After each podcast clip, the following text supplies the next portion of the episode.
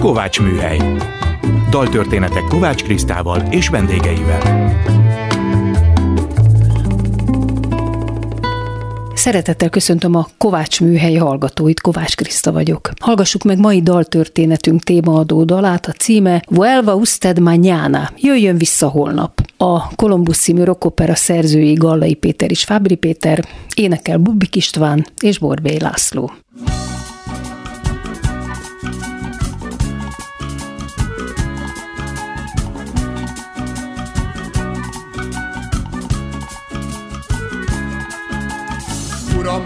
Királynőhöz jöttem. Ugyan, hát mit akar egy jött men? Uram, ha meghallgatnak, kérem. Ugyan, a következőt kérem. Uram, az út keletre nyitva. Ugyan, majd holnap jöjjön vissza. Uram, a kezemben a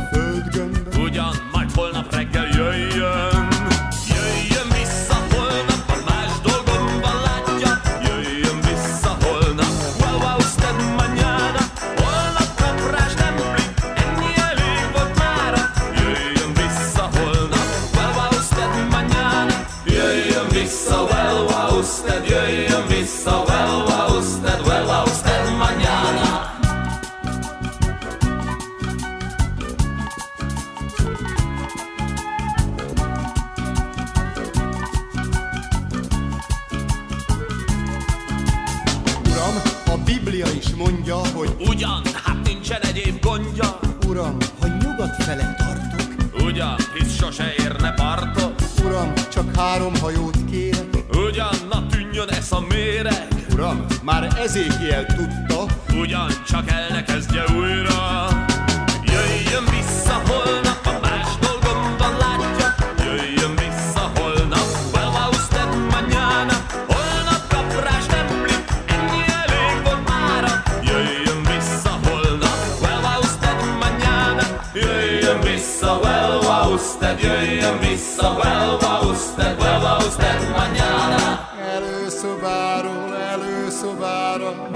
usted mañana. Ez is hiába, az is hiába. Well, usted mañana. Hiába járok mindük nyakára. Well, usted mañana. Előszobáról előszobára. Well, usted mañana.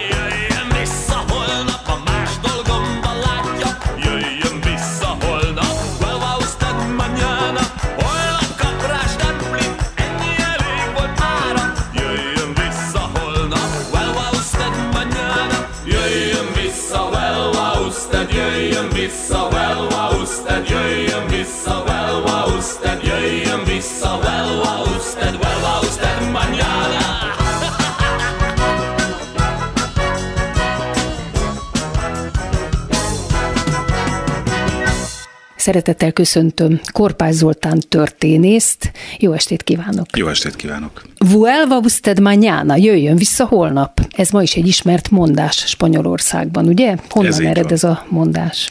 Ha jól tudom, José Mariano Lara 19. század első felében írt egy művet, egy könyvet, és annak volt ez a címe, hogy Vuelva usted mañana, és valahogy próbálta reflektálni a 19. századi elős, elején lévő spanyol attitűdöt, mentalitást. És ez csak a spanyolokra jellemző, mert én úgy gondolom, hogy az ember elmegy egy hivatalba, akár ma, ott is nagyon sokszor tapasztalja, hogy hát jöjjön vissza holnap.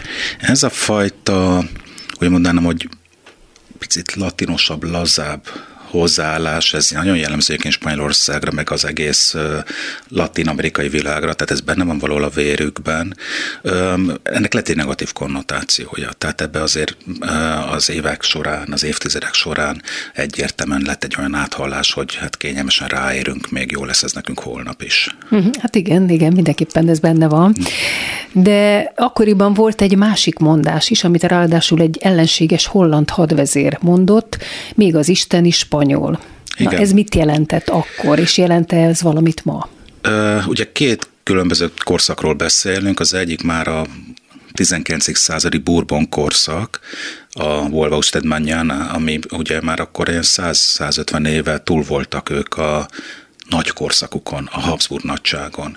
És ez, amire ez a másik mondás, meg az isteni spanyol utal, ez tulajdonképpen a 17. századi spanyol valóság, vagy a világ első globális hatalmáról beszélünk. Arról beszélünk, hogy akkoriban Európa 25%-a az, az, az tulajdonképpen a spanyol uralkodó, vagy a katolikus monarchia birtokában volt. Kik azok a katolikus királyok, meséljék el a hallgatóknak, hogyha véletlenül nem Aha. tudnák. Katolikus uralkodók, ugye Aragoniai Ferdinánd és Kastília Izabel, mind a ketten a Trastamara házból származnak, és ami nagyon szép még pluszban a történetben, ugye most a, a előző gondolathoz képest visszamegyünk megint egy picit az időben. Hát most visszamegyünk a Kolumbusz Igen, idejébe. így van, így van, így van. Tehát tulajdonképpen ez a, ez a két uralkodó valójában másodonok a testvérek voltak. Tehát ö, neki külön pápai búla kellett, hogy egyáltalán megházasodhassanak. Hiszen abban az időszakban, tehát 15. század második felébe derekán, ott három dinasztia próbálta a félszigetet egyesíteni, tehát a aragóniai trasztamárák, a kasztiliai trasztamárák és a portugál uralkodói család. Ez három alternatíva volt, hogy melyikből valósul meg a, a félsziget egyesülése. De végül is akkor Izabel és Ferdinánd valósította meg Így az van, egyesítést. így Ugye van, onnantól úgy. kezdve beszélhetünk Spanyolországról így egyben, vagy Ö, nem? Egyesülésről beszélhettünk, ez egy dinasztikus unió. Ugye 1470, ö, 67-ben, ha jól emlékszem, akkor volt tulajdonképpen az esküvők, és utána volt tulajdonképpen az az időszak, amikor elindultak az úton, ami később Spanyolországá válik. Ezt, tehát ők Sőt, az utáni uralkodók is úgy fogalmazták meg, máig egyébként a, a mindenkori spanyol uralkodó azt mondja, hogy mi Spanyolország gok királyai. Tehát uh-huh. valójában ez a fajta szemlélet, hogy itt különböző szuverén koronák, meg szuverén területek egyesültek, az évszázadokon keresztül azt jelenti, hogy valójában Aragónia vagy Kastília az önálló királyság, szuverén fejedelemség. Em, Nem valósult meg abban az értelemben a nemzet, mint amit mondjuk abban a fogalomban, hogy Spanyolország létrejön, az, az, az később alakul ki. Ez valójában a nemzeti egyesülés, az, az azt mondom, hogy inkább a 17.-18. századra tehető. Akkor maradjunk a királyoknál. Én játszottam Izabellát ebben a darabban, tehát játszottam a királynőt, de ebbe úgy nem gondoltam akkor bele, hogy vajon ő, mint uralkodó, vagy ők, mint uralkodók, a királyok miből finanszírozták ezt a sok felfedező utat. Pont a Kolumbusz esetében tudom, hogy ott a mórok vagyonából és Granada elfoglalása adta meg az alapot ehhez, de egyébként hogyan néz ki egy ilyen állami berendezkedés? Aha. Korban volt egy mondás, a latinul ez úgy hangzik, pecunia nervis belli, tehát a, pénz a háború idegrendszere. Hmm. Tehát tulajdonképpen a korabeli ö, állami működésben, vagy uralkodó dinasztikus működésben első helyen azt számított, hogy honnan szerzek bevételt. Uh-huh. Az adóság senkit sem érdekelt. Nem létezett az a fajta könyvelési rendszer, ami mondjuk logikusan megvan egy mai működésben, legyen állam vagy szervezet, hogy, hogy egyensúlyt próbáljon teremteni a kiadás és a bevétel között. Innentől kezdve a már a katolikus uralkodóknál megjelent az egyébként a Habsburgoknál még drasztikusabb lesz a spanyol Habsburgok idején, hogy egyáltalán a hitelpiacok. Tehát hogy tud hitelt szerezni a magánemberektől, később megjelenő bankárcsaládoktól, legyen ez egy nemzetközi bankárcsalád, mint mondjuk a Fuggerek, Velszerek majd a 16. században, a Habsburg időszakban, vagy a Centurione család, Grimaldiék Észak-Itáliába, vagy legyen például egy olyan spanyol személy, mint a Sánchez, a Columbus filmben is megjelent Sánchez, aki finanszírozza tanácsadóként a, a korona költségeit például a gyarmatokon, vagy akár zsidók is, akik adott esetben egyrészt megélték a, a, a kiüzetésnek a fenyegetését, másrészt meg koronázzák, a, a korona költségeit is ö, finanszírozzák, fedezik. Igen, de érdekes egybeesés, hogy augusztus harmadikán indulnak el a hajók. Így van. És ugyanaznap volt a zsidóknak a kiüzetése is, tehát együtt indultak el a hajók, ez nagyon érdekes volt, ez egyébként a színpadon ezt meg is jelenítettük pont ugyanígy. Tehát akkor az iralkodókat az nem is érdekelte, hogy utána ezeket a pénzeket vissza kell fizetni? Olyan szinten nem. Bocsánat, még egy mondat a, a, az indulás napjára, amikor ugye Pálos de la Frontérából elindulnak a hajók. Van egy olyan teória, hogy feltehetően abból a nagyságrendek 150-200 hajosból, akik Kolumbusszal ment, azért azok között bizonyos számban megtalálhatók voltak olyan zsidók, akik el, azon a csatornán keresztül menekültek el az országból. Visszatérve egy a kérdésre. Adóság. Ez egy elképesztő ö, ö, világ, ami akkor működött a mai szemmel nézve, mert például azok az adósságok, amiket a 16. században később a Habsburgos Magyarországban összeszednek, ö, azok között volt jó pár olyan tétel, amit a 19. század elején fizettek vissza. Hoppá. Tehát itt hosszú, hosszú, lejárati, hosszú, lejárati, hosszú lejárati állami hitelekről, kölcsönökről beszélünk. Ugye tulajdonképpen kialakult az az állami finanszírozás, ami egyébként ma is zajlik a világban, és az a fogalom, hogy az állam nem mehet csődbe. Nincs olyan, hogy államcsőd. Amit tud tenni az állam, az azt mondja, hogy a rövid lejáratú hiteleimet átcsoportosítom hosszú lejáratú hitelekké. És onnantól kezdve a bankár dinasztiák, vagy azok a befektetők, akik támogatták az adott politikai szándékot, egy dolgot tehetnek, két dolgot. Az egyik beáldozzák a pénzüket, uh-huh. a másik pedig azt mondják, hogy oké, okay, bizonyos felárral, de én ezt elfogadom. És jellemzően az utóbbi ment. És egyszerűen ez egy ördögi kör, amiből kitörni nagyon nem lehet. Ez már elkezdődött a katolikus uralkodók alatt. Uh-huh. Tehát mondjuk a a, a Izabella halála környékén, vagy amikor 5. Károly hatalomra került, tehát 1504-1519 között nagyjából már ilyen 1 millió dukátos állami bevétel mellett már ilyen 5-10 millió dukátos ö, ö, hitelállományt halmoztak fel, amit aztán 5. Károly feltornáz majd 20-30 millióra is, mármint a hitelállomány oldalát. Hát érdekes pénzek. Volt a királyok mellett egy királyi tanács. Kikből állt, és mi volt az ő feladatuk? Uh-huh. Ugye egy nagyon érdekes korszakban vagyunk. A katolikus uralkodók egy, egy Je, nem egyedülálló jelenség az, ami a katolikus uralkodók idején történik ott a 15. század második felébe, 15. század elején Spanyolországban. Hasonló átalakulások, transformációs periódusok, korszakok zajlottak ugyanekkor Angliában is, mondunk csak mondjuk a rózsák harcára, vagy ugyanilyen hasonló dilemmák, ö, ö, ö, alternatívák voltak Közép-Magyarország, Közép-Kelet-Európában, gondoljunk csak arra, hogy Jagellok, Habsburgok versus Hunyadi, uh-huh. tehát mhm. ezek is mhm. alternatívák, uh-huh. és ebben a helyzetben tulajdonképpen teljesen nyilvánvalóan, hogy amikor picit szofisztikáltabbá válik a, a háború, a finanszírozás, megjelennek a lőfegyverek, ö, ö, nagyobb méretű seregeket kell finanszírozni, ágyukat, lőfegyvereket kell meg, ö, ö, ö, tulajdonképpen folyamatosan biztosítani.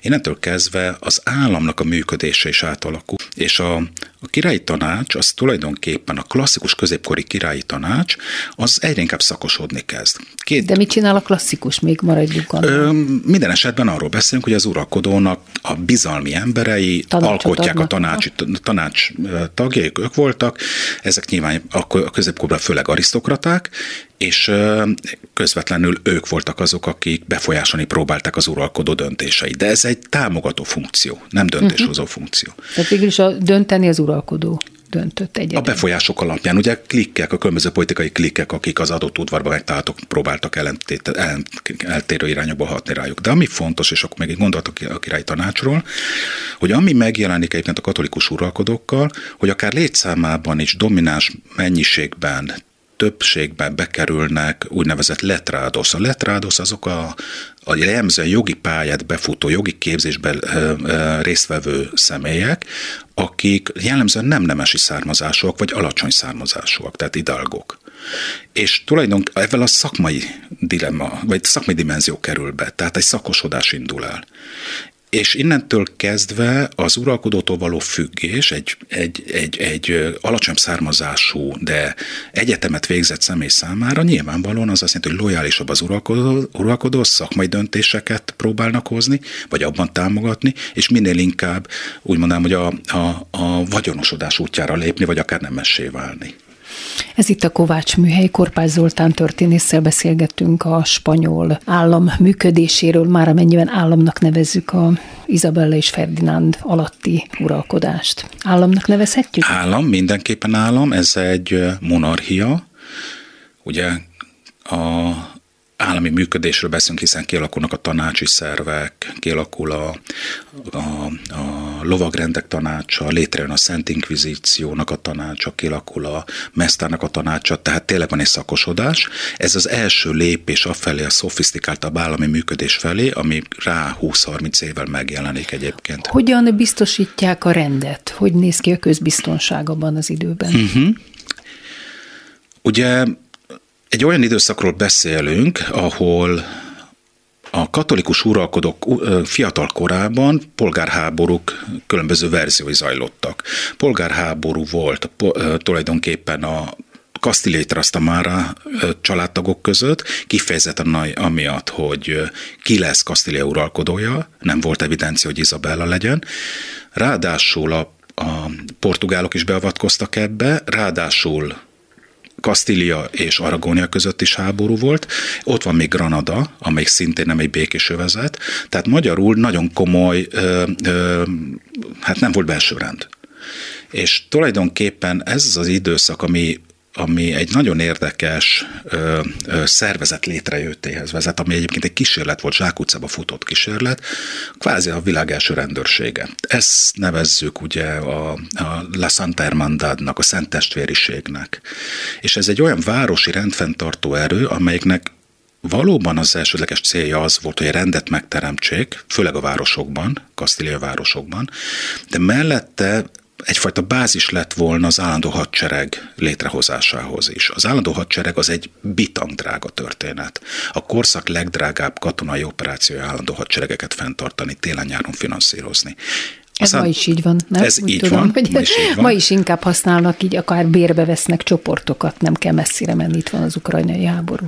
Igen, itt ugye az a nagy különbség, hogy ők, ők kvázi fizetett professzionális katonák lettek volna, nem valósult ez meg. Ez majd egy hosszabb másik történet, ez később fog más csatornán keresztül megvalósulni a spanyoloknál az állandó hadsereg kialakulása. Tehát tulajdonképpen majd, hogy nem egy rendőrséget létrehoztak a közbiztonság. Ez mai szóval rendőrség, akkor is szóval azt mondanánk, tehát milícia milícia. Uh-huh. Szóba hozta az előbb a Szent Inkvizíciót. Uh-huh. Mi volt az inkvizíció feladata, amikor megalakult? Tehát eleve ennyire kegyetlen lett, vagy volt, vagy így alakult később? Honnan is induljunk? Két irányból lehetne ezt megközelíteni. Az egyik az az, hogy Önmagában maga az inkvizíció ugye már a 12. századtól létrejön Európában, leginkább egyébként a francia területeken legyen majd létre, és utána szépen terjed különböző országokban. Hiszen nyilván... még a vallás meg az állam együtt van, Tulajdonképpen mi a feladata pontosan az inkvizíciónak? Ugye az inkvizíció feladata, a, ahogy mondanám, hogy a hit vizsgálata, hogy az adott személy az megfelele a katolikus hit uh-huh. elvárásainak. Uh-huh. Ugye egy olyan területről beszélünk egyébként, ahol a könyves népek együtt éltek. Tehát ott 700 év telt el Spanyolországban, leginkább Kasztíliában, ahol, ahol a zsidó, az arab és a keresztény, keresztények szorosan együtt éltek. Lehet, ismertek olyan 11. században Toledo visszafoglalása idején keletkezett pénzek, amelyeken arab felirattal tulajdonképpen Ferdinánd, az akkori Ferdinánd királynak a, a, a címere van rajta. Tehát valójában keresztény pénz arab felirattal. Tehát mondhatni, békében éltek. Nem lehet ami... 700 évig háborúzni. Nem lehet. ne, lehetetlen.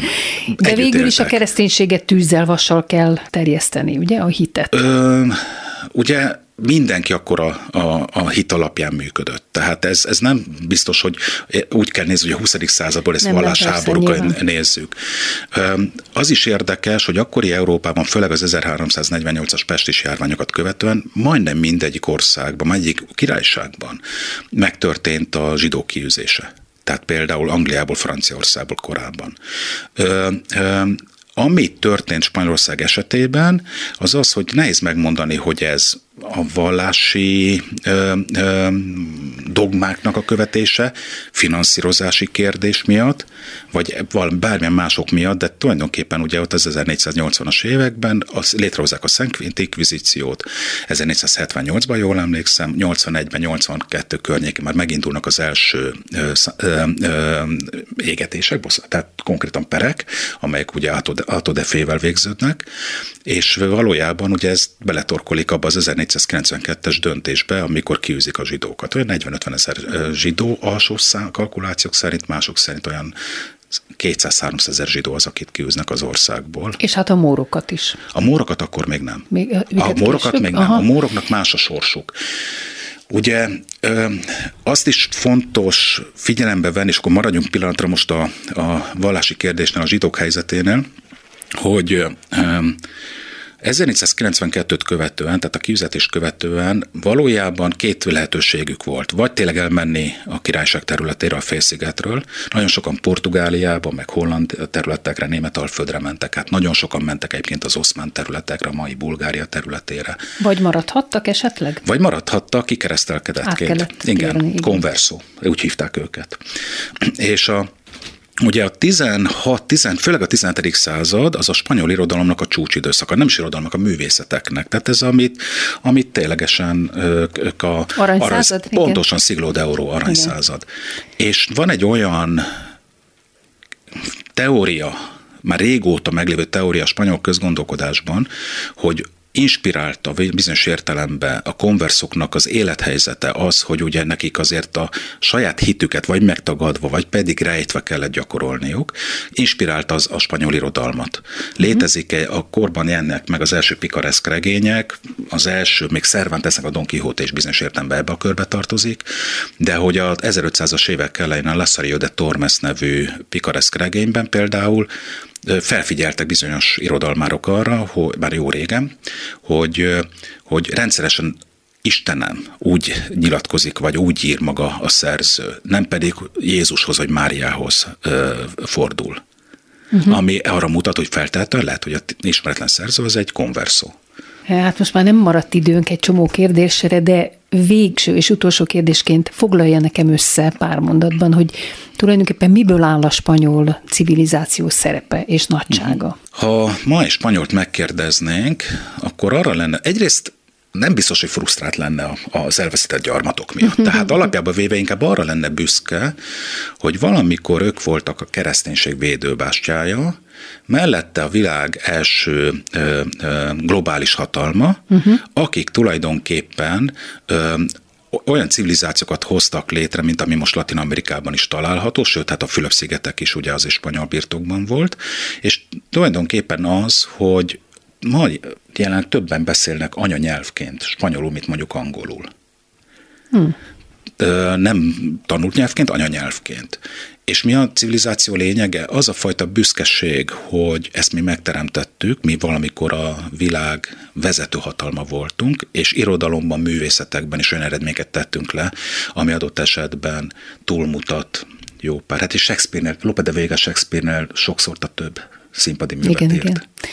De nem sírják vissza ezt az aranykort, vagy ezt a biztos, hogy van irodalmat. réteg, Jó, biztos, biztos, hogy van nagyon- igen, biztos. de alapvetően büszkék a saját demokráciájukra. gondolom. Abszolút, abszolút. Egyértelmű. És hogy békésen tudtak átmenni, az is nagyon nagy dolog. Így van, tehát egy frankó korszakot után. követően, így van. Tehát, Tehát, ez már meg- mai kor, idáig már nem kalandozunk el. Köszönöm szépen Korpás Zoltánnak, hogy beszélgetett velem a Kovács műhelyben. Viszontlátásra. Köszönöm a lehetőséget, kezi csokolom. És most jöjjön a Kolumbuszból egy másik ideillő dal, Bizottságosdi. Énekel Borbé László, Makrai Pál és Gerdesics Ferenc.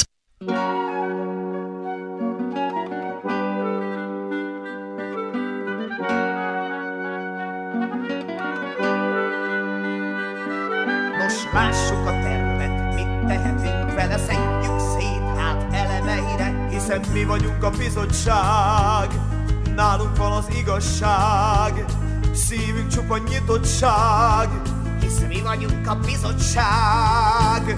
Ki ez a fickó? Spanyol lesz egyáltalán? Talán! Na de ha zsidó, talán! Talán! Micsoda ötlet, micsoda út, hogy aki erre megy, az végül arra jut, hogy aki balra megy, az jobbra ér. Micsoda ötlet ez, micsoda őrület, ki ez a fickó?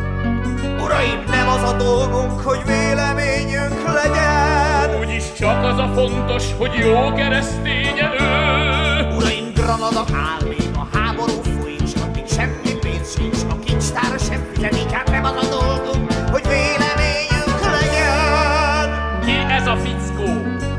Micsoda ötlet! Mondtam, nem az a dolgunk, hogy véleményünk legyen, hisz mi vagyunk a bizottság, nálunk van az igazság, szívünk csupa nyitottság, hisz mi vagyunk a bizottság. Uraim, két éve ülésezünk, szerintem megpihenhetünk.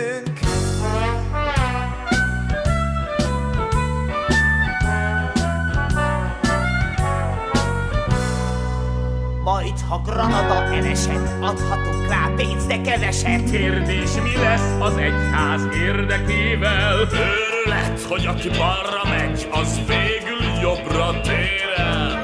Gondolom, mégse babra megy, a felség minket arra kért fel, hogy mi legyünk a bizottság. Nálunk van az igazság, szívünk csupa nyitottság, hisz mi vagyunk a bizottság. Uraim, négy éve ülésezünk, szerintem megpihenhetünk.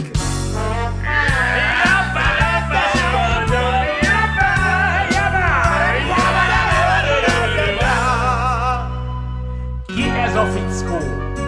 Micsoda ötlet! Lássuk a tervet, mit tehetünk vele? Szedjük szét hát elemeire. Uraim,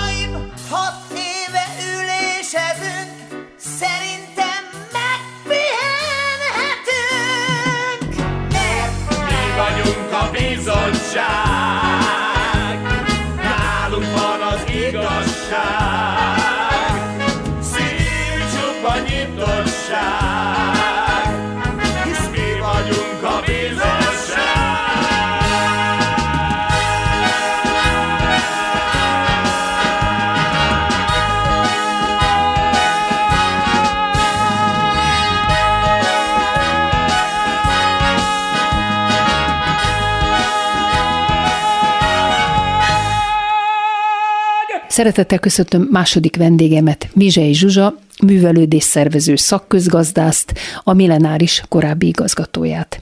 Onnan ismerlek, így tegeződni fogunk. Szia Zsuzsa! Szervusz Kriszta, és köszönöm a meghívást, és köszöntöm a rádió hallgatóit is.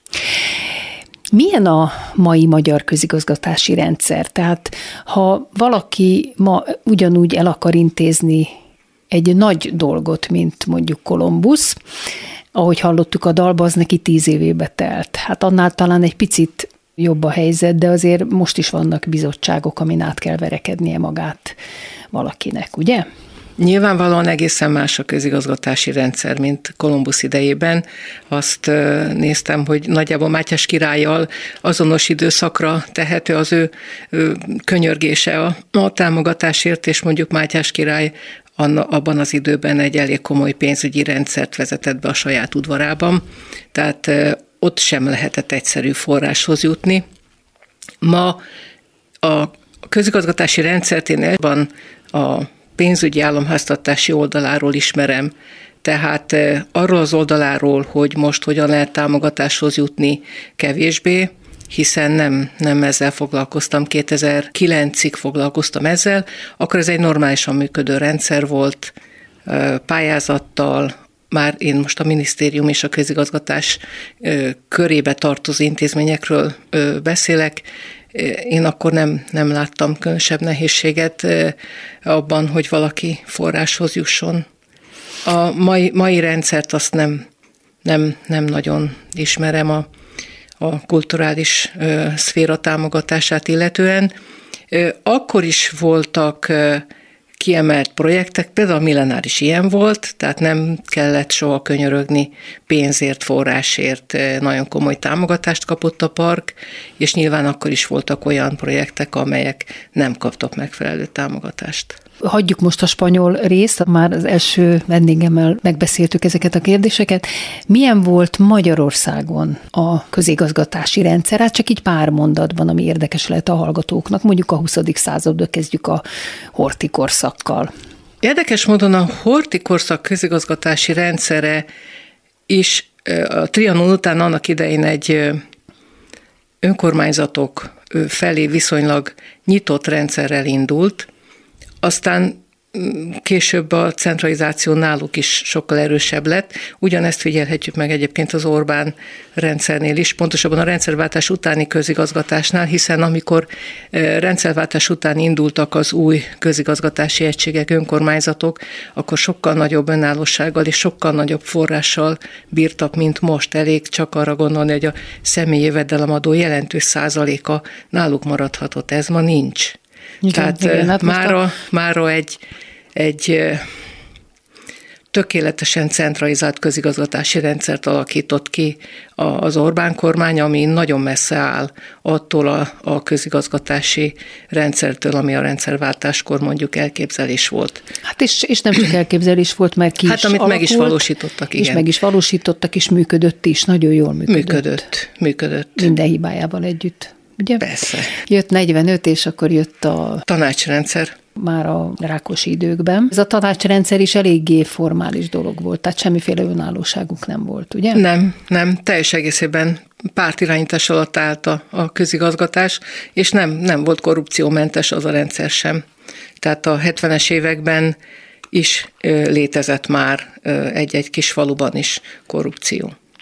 Tehát nem, édesanyám a családi házát felkínálta a községnek megvételre, és akkor vették volna meg, ha valamennyit visszahoz belőle.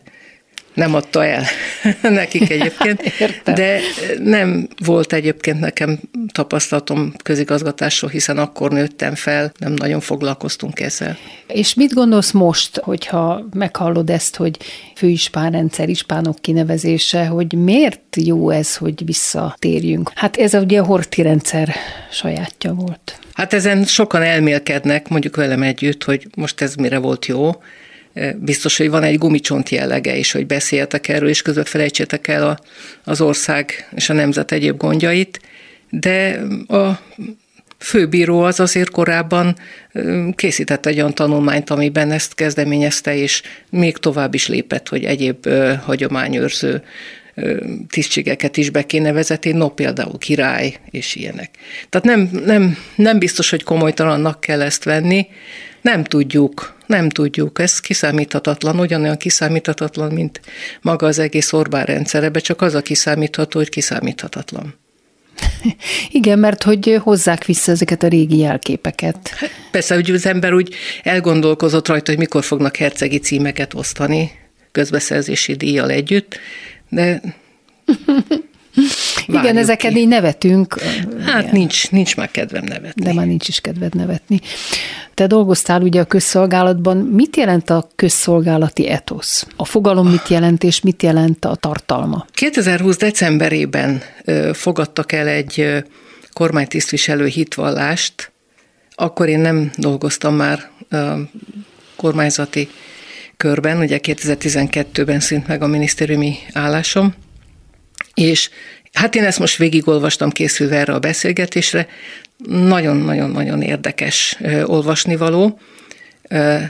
Többek között a, azt feszegeti, hogy ugye a köztiszt, kormánytisztviselő, köztisztviselő hajtsa végre a törvényes utasításokat, ám de ha törvénytelen utasítást kap, akkor azt jelezze a főnökének, aztán semmi következmény.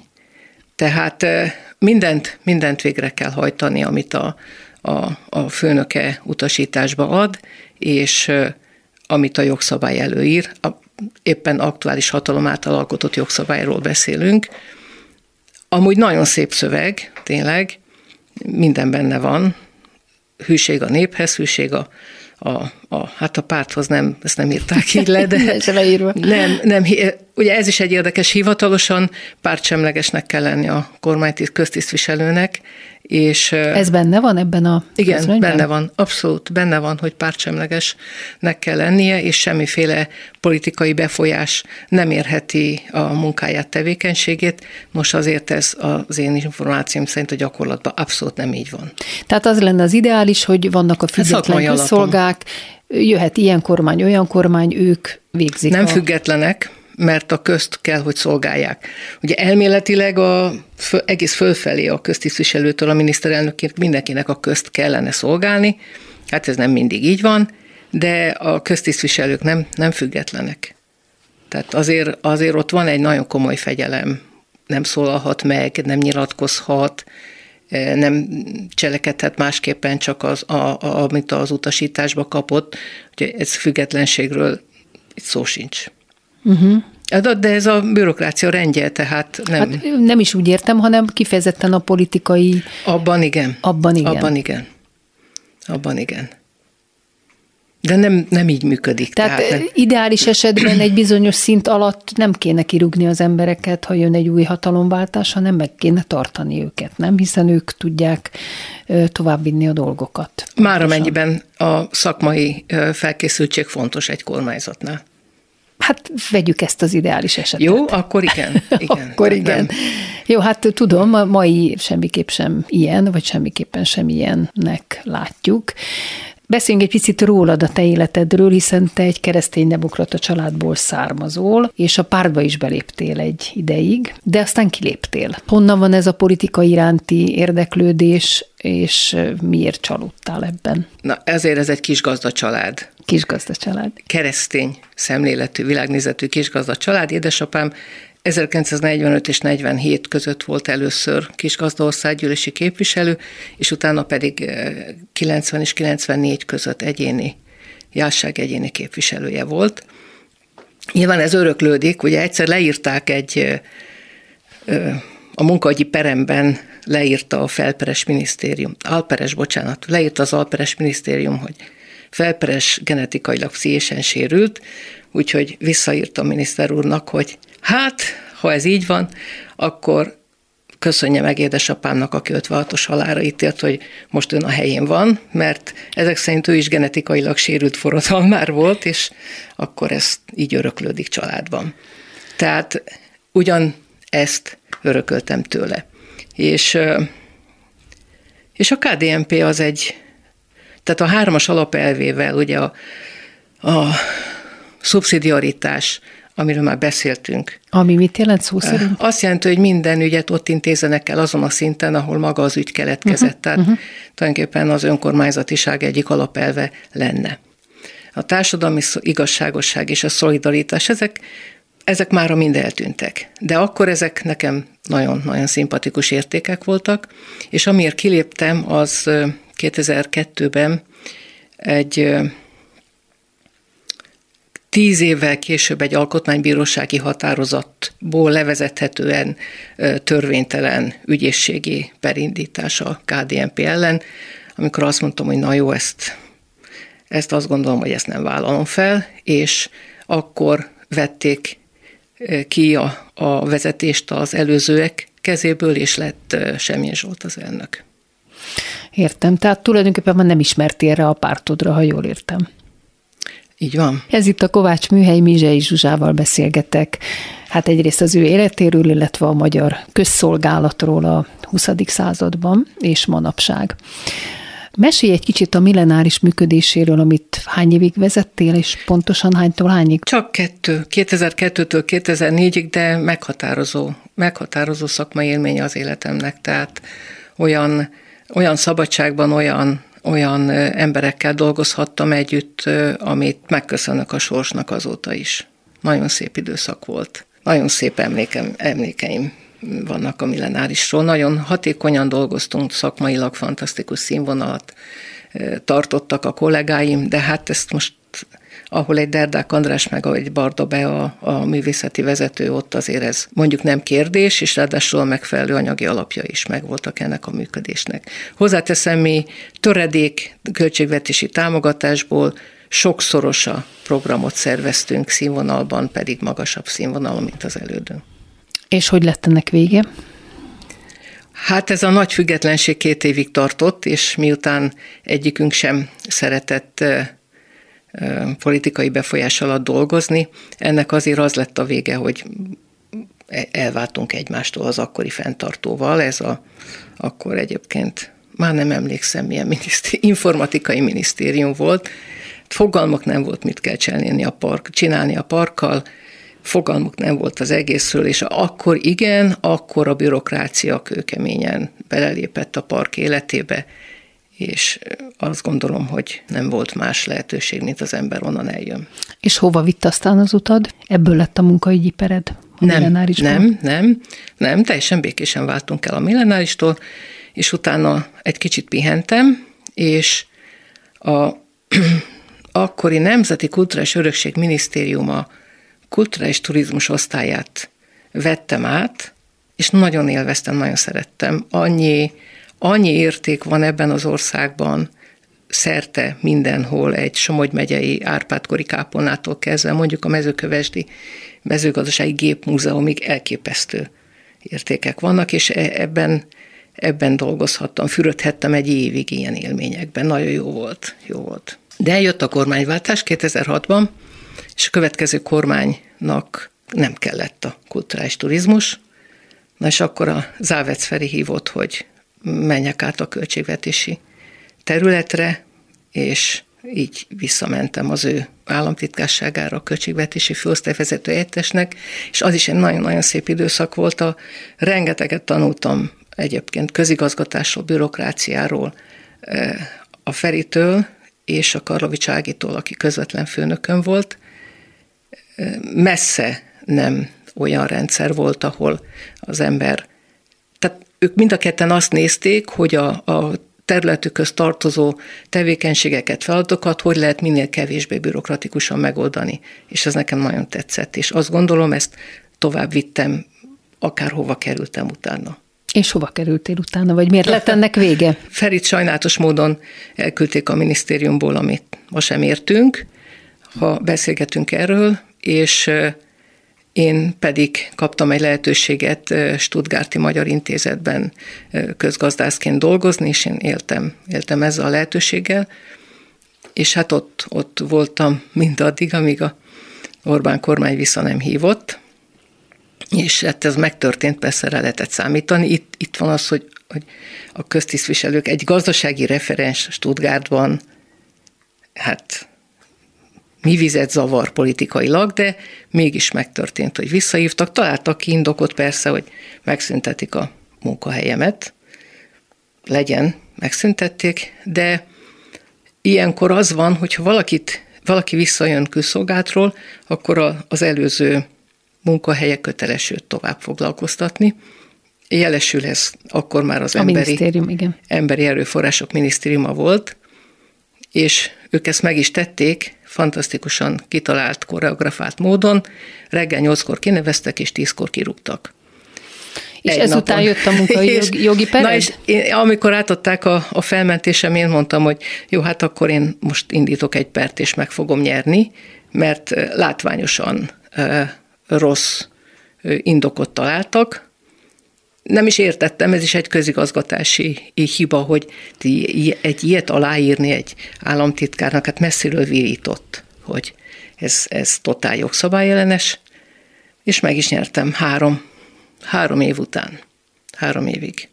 Aztán fizettek, mert megnyertem a pert, de eh, azt sem tették meg, és ez a mai közigazgatásban én ezt tartom az egyik legnagyobb, legnagyobb bűnnek, hogy eh, a személyi méltóság tisztelete az, az hiányzik. Tehát nem, nem hívtak be, hogy te figyelj, nem akarunk veled dolgozni, állapodjunk meg, uh-huh. segítünk neked másik állást keresni. Esetleg Magyarul nem kapsz egy- vettek ember számba, ha jól, jól nem. értem. Hát egy, ez egy megkoreografált jelenet volt, hogy nyolckor kineveznek, tízkor kirúgnak, tehát ez elképesztő. És hát mondjuk pszichailag nem egy kellemes állapot volt, ezt elismerem, ebből a szempontból hatásos volt, de a mai, mai történeteket is hallok, hogy, hogy hónapokig nem szóltak kormánytisztviselőkhöz most április harmadika után, és akkor felhívtak egy kolléganőt, felhívta a helyettes államtitkár, átvettem a hatalmat, hónaptól nálam dolgozik, reggel zöld teát kérek, ebédet meghozom, majd megbeszéljük, hogy mit. Szóval olyan szintű megalázása folyik néhány esetben a köztisztviselőknek, ami én, amit én elképesztőnek tartok. És a saját példám erre egyébként ékes bizonyíték. Így, hogy vezettél nagy kulturális intézményt, hogy látod a mai kulturális intézmények helyzetét, és hogyan kellene ezeket finanszírozni? Hát a világban rengetegféle finanszírozási mód van. A magánmecenatúrától kezdve az állami támogatásig. Ez itt Magyarországon nem, nem túl jól alakult az elmúlt 30 évben. Tehát elkezdődött, itt is elkezdődött valami jó, hogy akkor a Nemzeti Kulturális Alapnak vannak kollégiumai, amelyek viszonylag függetlenül dönthetnek komoly forrásokról. Hát ezt mára sikerült szétszúzni vagy politikailag teljesen befolyásoltá tenni. Ott is dolgoztál a Magyar Tudományos Akadémiában, az ott igen, ugye? Igen, az azért nem a kulturális intézmények része, nem, nem, bár, bár, a tudomány, bár a hát tudomány az a terület. kultúrának rendkívül fontos területe. A, az OTKA az a szervezet volt, 25 éve már, amikor én oda mentem, működött, amelyik egy ilyen elképesztően átlátszó, transzparens szervezet volt, és ilyen látvány, tehát számomra fantasztikus módon kialakított döntési rendszerrel alulról, fölfelé, zsűritől e, indult a, a döntés, a javaslat, és akkor a, az elnöki kollégium e, döntött. Hihetetlen, hihetetlenül tisztességes. Semmiféle korrupciót ott én nem, nem láttam, nem tapasztaltam. Na, szét is szúzták egyébként a szervezetet, de nem ezért egyébként, hanem hogy kormány közeli legyen, és a kormány döntsön a forrásokról. Nem tudom megítélni, már nem vagyok a rendszerben, hogy most ez jól működik, vagy nem.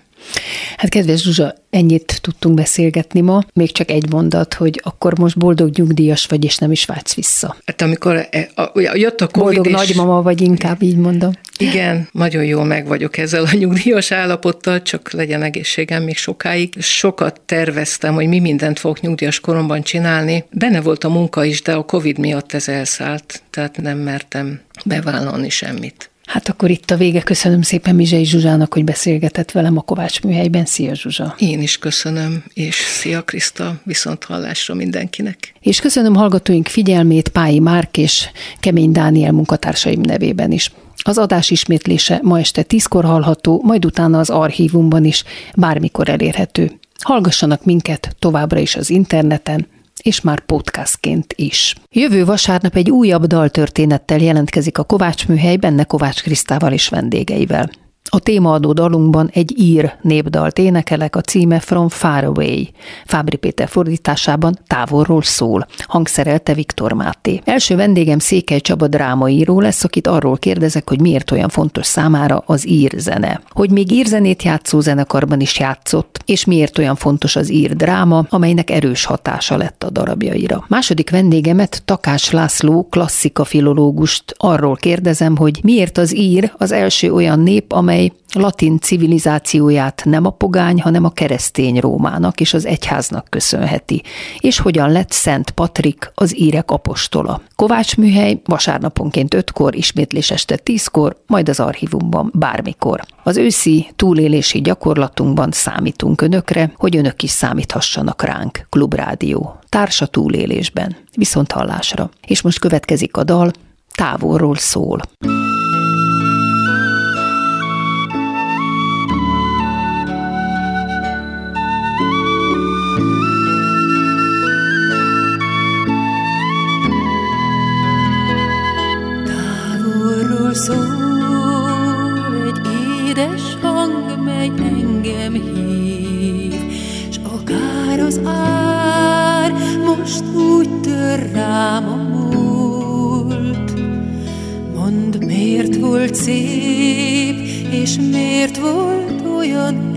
egyszerű, az ember csöndben sír, mert vissza nincsen